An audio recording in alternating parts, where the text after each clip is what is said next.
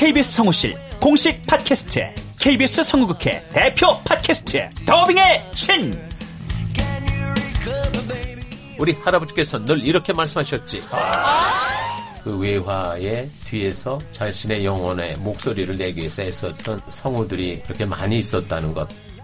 멀더 어디에요? 당신과 헤어진 그 근처에요. 내가 내 목소리를 계속 듣는다는 거는 내 영혼과 계속 마주한다는 거거든요. 루시의 미래는 누구도 멋대로 정하지 못해! 루시 컷! 그들보다 경쟁력 있는 샘플을 돌리고 좀 더 멋진 연기를 하기 위해 또 샘플을 돌리고 또 일을 좀 더 더하기 위해 샘플을 돌리고 최강의 더빙의 신들이 모였다. 그들이 말하는 더빙의 모든 것. 더빙스타 소환 프로젝트. 더빙의 신. 팟빵 앤 아이튠즈 정치 가능.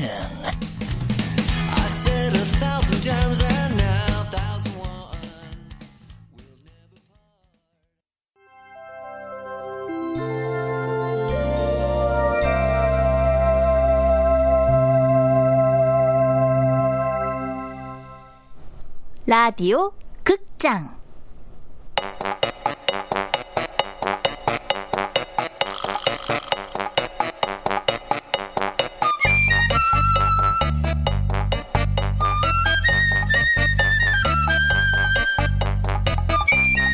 망원동 브라더스.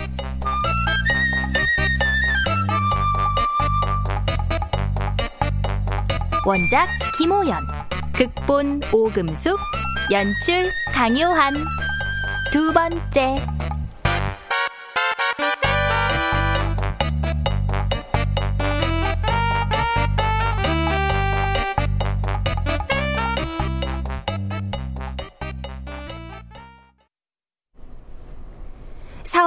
다 말아먹고 한동안 충격이 컸던 명석은 내상을 치유하려 고향인 김천 외곽의 원룸을 잡고 있었다. 영주는 술잔을 비우고는 곱창 두 조각을 한꺼번에 집어 우물우물 씹으며 명석을 노려봤다. 아유 미친 새끼. 아유. 영준아, 흥분하지 말고 들어봐. 간단해. 쌈박한 카지노 프로그램은 이미 구했고 버진 아일랜드 같은데 은행만 하나 개설하면 돼. 거기서 유령 계좌 만들고 서버 돌리면 어? 안전해. 왜 버진 아일랜드까지 가는데? 그런 데는 페이퍼 컴퍼니가 허용되거든. 차. 아 그럼 왜 다른 사람들은 너처럼 그렇게 돈 안 벌고 가만히들 있는데 다들 그렇게 버진 아일랜드 가서 그런 거 차리면 되잖아. 다들 그렇게 벌고 있다. 아는 놈들은. 그래서 나보고 홈페이지에 일러스트라도 그리란 말이야? 그건 아니지. 야, 이건 윤리의 문제가 아니고 너도 알지만 그림이나 간단한 웹 디자인이나 하는 내가 거기서 할 게 뭐가 있겠냐? 난 그런 재주 없다. 에이, 임마, 너는 내가 믿잖아. 너랑 나 사이의 믿음, 어? 그거 엄청난 자산이라고. 자산은 있는지 몰라도 자신은 없다. 어려운 거 아니야. 어? 그냥 버진 아일랜드에서 계좌랑 서버 관리만 맡아주면 돼. 가만. 버진 아일랜드가 어디 있는 섬이지? 도무지 그 위치를 알 수 없듯 명석의 도박인지 포르노인지 모를 사업이 영주는 전혀 마음에 들지 않았다.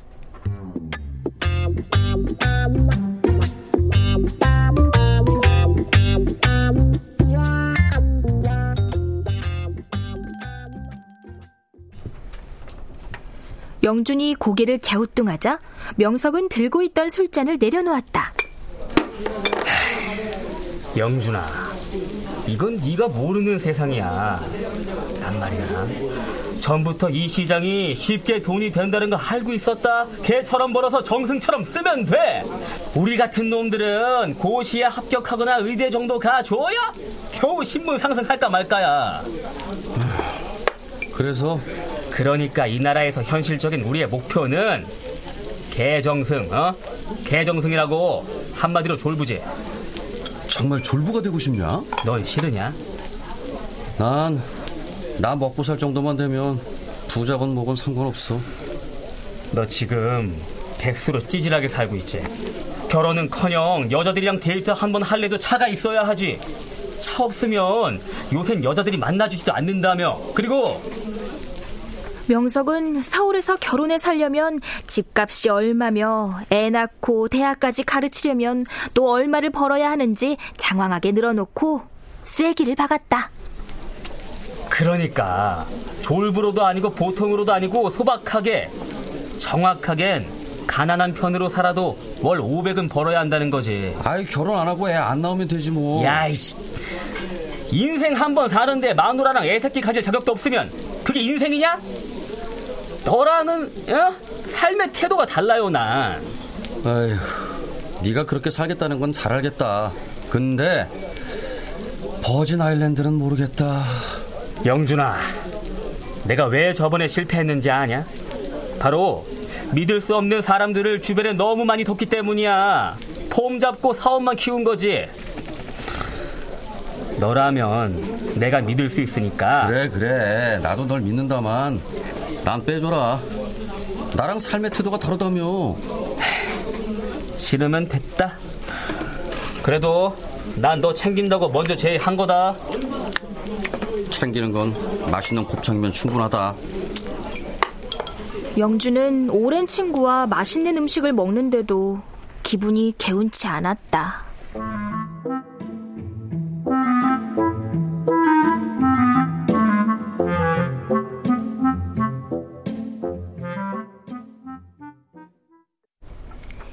김 부장은 인터넷 전화로 캐나다의 식구들과 무료 국제 전화를 하고 있었다. 미진아, 아빠야. 거긴 아침이지. 밥은 먹었어? 먹었어. 우유에 시리얼 부어서. 아, 어, 왜 시리얼을 먹어? 아침밥이 얼마나 중요한데. 아... 엄마가 밥 안 해줘? 아빠, 여기 캐나다야. 캐나다에 왔으면 캐나다식으로 살아야지. 그래서 아빠가 캐나다를 안 맞는 거라고. 뭐? 아, 몰라, 몰라. 나 학교 갈 준비해야 돼. 엄마 바꿔줄게, 통화해. 마미! 마미는 또 뭐야? 아무튼 적응 참 잘해. 어, 한국엔 잘 갔어? 아, 그걸 이제야 물어봐? 여기 싫다고 간 사람은 당신이야. 괜히 성질 돋우지 마. 아, 왜 아침을 굶겨? 당신은 그런 삐딱한 생각 때문에 안 되는 거야. 아니 어떻게든 여기서 가족이랑 잘 헤쳐나갈 생각은 안 하고 말이야. 나 처음부터 캐나다 가기 싫었어. 당신이 로브스터인지 뭔지 타령을 하면서 캐나다에 가고 싶다고 노래를 불러 간 거지. 내가 나 혼자만 잘 살려고 이래. 미진이 생각은 안 해? 우리 미진이가 우리처럼 살았으면 좋겠어, 당신은? 에, 그건 아니지만 아, 여기서도 얼마든지 잘 살 수 있어. 아이고, 어떻게 잘 사실 건데요? 아직 취직도 못했으면서 어떻게 잘 사냐고? 아, 지금 열심히 찾고 있어. 돈이나 잘 보내. 스키 장비 사야 되니까. 스, 스키? 아휴, 여기선요. 스키 못하면 왕따 된다고.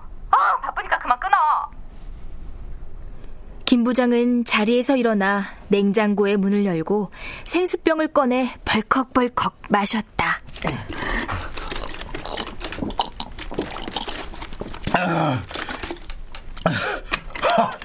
뭐? 스키? 남편은 지금 새까맣게 어린 후배 옥탑방에서 눈치 보며 새우 잠 자고 있는데 옆에 나라는 사람이 한다는 소리하고는 인간 김창경 인생이 왜 이렇게 됐냐?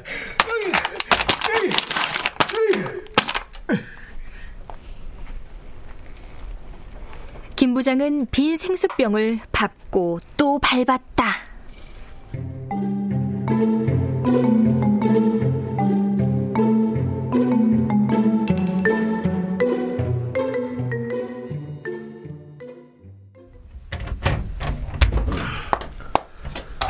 왜 이렇게 늦었어? 카레 해놓은 거 남겼으니까 밥 먹어. 어, 친구가 소곱창 쏴서 먹었어요. 소, 소곱창? 야, 그런 자리 있으면 나도 좀 부르지. 친구가 뭐하는 친구인데 소곱창을 다 쐈어? 왜 일전에 말한 친구 있잖아요. IT 사업 가고 지금은 재기를 준비 중인 그 친구요. 아이, 그런 자리에 왜 날 안 불렀어? 아, 왜 화는 내고 그러세요, 부장님은? 아니, 화를 내는 게 아니라 아, 서로 돕고 살아야지. 사실 영주는 김 부장을 명석에게 소개시켜줄까도 잠깐 생각했었다.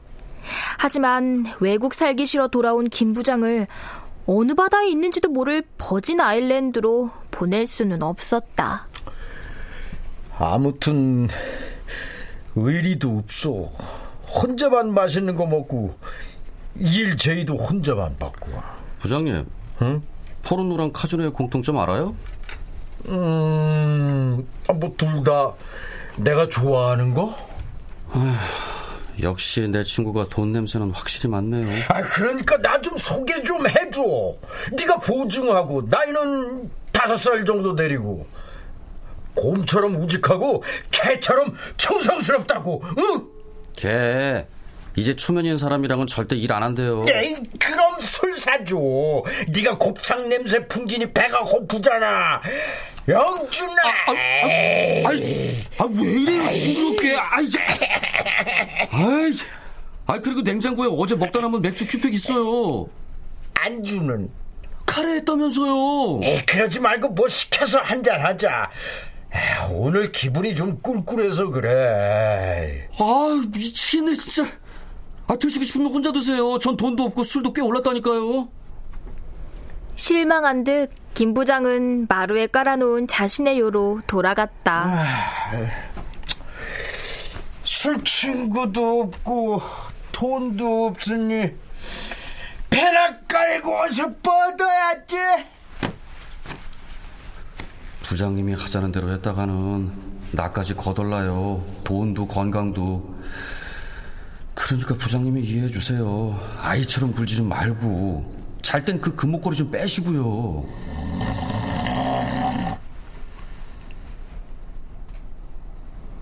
영주는 큰 덩치를 웅크린 채 잠든 김 부장의 모습을 바라봤다. 다음에 여윳돈 생기면 꼭 만세곱창집으로 데려갈게요. 그게 과연 언제쯤일지 모르겠지만. 그 순간 영주는 명석이 한 말이 떠올랐다. 영준아, 너 평생 만화만 그리며 살고 싶다며. 버진 아일랜드에서 그냥 관리만 하고 거기서 만화 그려. 어? 몇 년만 거기 있으면서 돈도 벌고 대표작도 만들어서 오란 말이야. 참, 미친놈. 버진 아일랜드가 무슨 천국이라도 되냐? 난 너랑 삶의 태도가 다르다고 임마.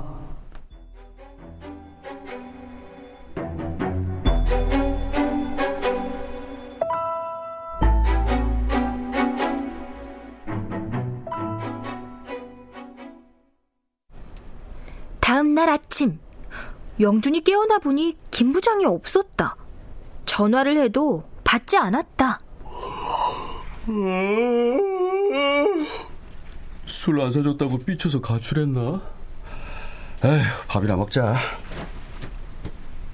영준은 어제 김 부장이 만들어 놓은 카레를 데워 먹고 인터넷으로 구직 활동을 했다. 아무거나 찾지 말고 내 경력을 인정해 주는 곳으로 찾자. 유아용 스티커북 일러스트 작업? 오, 이거 해볼만한데 일단 킵. 또 뭐 없나? 그때 밖에서 기척이 들렸다. 영준이 돌아보니 김 부장이 양손 가득 비닐봉지를 들고 어깨에는 커다란 백을 맨 채 들어왔다. 그게 다 뭐예요? 이런 양식들! 김 부장은 의기양양하게 비닐봉지를 내려놓고 마당으로 나갔다. 영준이 쫓아나가자 김 부장은 백을 열고 무언가를 꺼내고 있었다. 폴대였다. 좀 돕지 그래. 텐트예요? 날 더 더워질 텐데 안에 둘이 있으면 덥잖아. 옥탑 마당이 더 더울 텐데.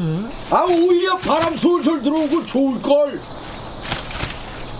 어허, 코 고는 소리에서 벗어나겠네.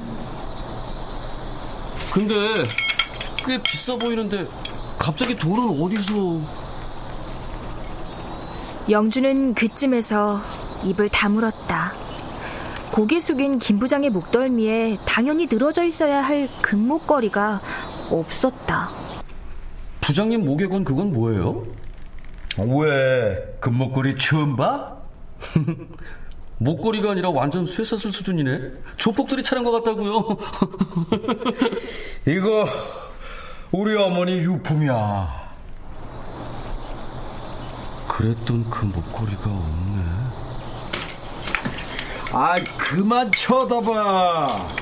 다행히 요즘 금값이 꼭대기까지 올랐더라고. 오, 텐트가 아주 좋네. 좋아.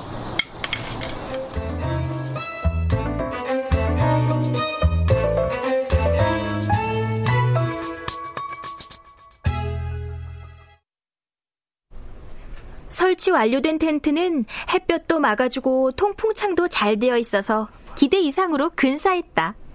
김 부장과 영주는 텐트에 벌렁 누워 하드를 빨아먹었다. 으시여. 무슨 캠핑이라도 온 것 같은데요? 그렇지. 아, 난눈 좀 붙여야겠다. 아. 김 부장이 곧 코를 골 기세로 숨을 몰아쉬며 배를 내밀어댔다. 저 배에 부장님의 모든 게 들어있는 것 같네. 부장님의 무게, 허세, 욕망, 불안, 그리고 안쓰러움까지. 캐나다에 있는 가족들은 한국의 폭염 속에서 허우적대는 남편 혹은 아빠를 그리워할까? 계속 무엇들 하고 자빠져 있어? 김 부장이 화들짝 깨어나 침을 닦으며 상체를 일으켰다. 아니 무슨 소리야? 올 것이 왔구나. 영주는 얼른 텐트 밖으로 나왔다. 주인 할머니는 몸집은 작으나 못하는 게 없는 만능에 간첩도 때려잡을 기운을 가진 분으로 동네에서는 슈퍼 할머니로 불리는 잔소리꾼이었다. 아 근데 저 족발은 뭐요? 곧곰한 마리가 굴에서 나오듯 김 부장의 두툼한 몸집이 텐트에서 빠져나왔다. 안녕하십니까 어르신. 저는 이 친구 선배 김창경이라고 합니다. 할머니는 자기 앞에 와 선 자기보다 20cm는 더 큰 김 부장의 얼굴을 곰곰이 올려다보곤 영준을 돌아봤다. 선배라고 하기엔 너무 늙은 거 아니오? 아이 제가 좀 들어 보이기는 아, 해도 됐고 됐고 에, 내가 며칠 여길 눈여겨봤어 응? 보아하니 길 잃은 곰 한 마리가 미루나무 위 참새 둥지에 누운 꼴이더만 응? 에, 저 총각도 불편해하는 것 같은데 그만 떠나시지 아, 어르신 말씀 참 명쾌하십니다. 봐. 나는 정확한 사람이야. 나는 세입자 한 명만 받는 걸로 이 총각 드렸으니까 더 있을 거면은 자네분 월세를 더 내든가 아니면 빨리 이거 철거죠. 아, 저 그게 제가 지금 갈 데가 없어서 그 당분간은 뭐, 뭐, 뭐, 뭐야? 아니, 아니, 아니 그, 그, 그 텐트 오늘 산 건데, 아 그렇게 잡으시면 어떡해? 아 오늘 이걸 뭐걸 확 뒤집어 버리는 수가 있어. 월세 낼겨 안 낼겨? 아, 저, 하, 할머니 진정하세요. 아, 저 그럼 제 월세에서 10만 원만 더 내면 안 될까요? 아, 그러니까 500에 40으로. 총각. 총각은 월세나 제때 내지 그려? 에이? 남은 보증금 얼마 안 남은 거 알아 몰라? 알죠, 할머니. 아우 어르신, 어 그런데 저는 방은 안 쓰고 여기 그 옥탑 마당만 쓸 건데 달에 15만 원 정도로 어떻게 안 되겠습니까? 아이고 거참 아이고 여기가 무슨 쪽방촌도 아니고 참 아이고 참 음. 할머니는 여전히 텐트 폴대를 잡은 채 쭈그려 앉았다. 음. 45에 15로요 최소 석 달분 월세에 해당하는 보증금은 있어야지 에? 아 말고 아이 그, 그게 이게 아, 아, 김 부장이 잠시 고민에 빠지자 할머니는 한치의 주저함도 없이 텐트 폴대를 힘껏 뽑아들었다.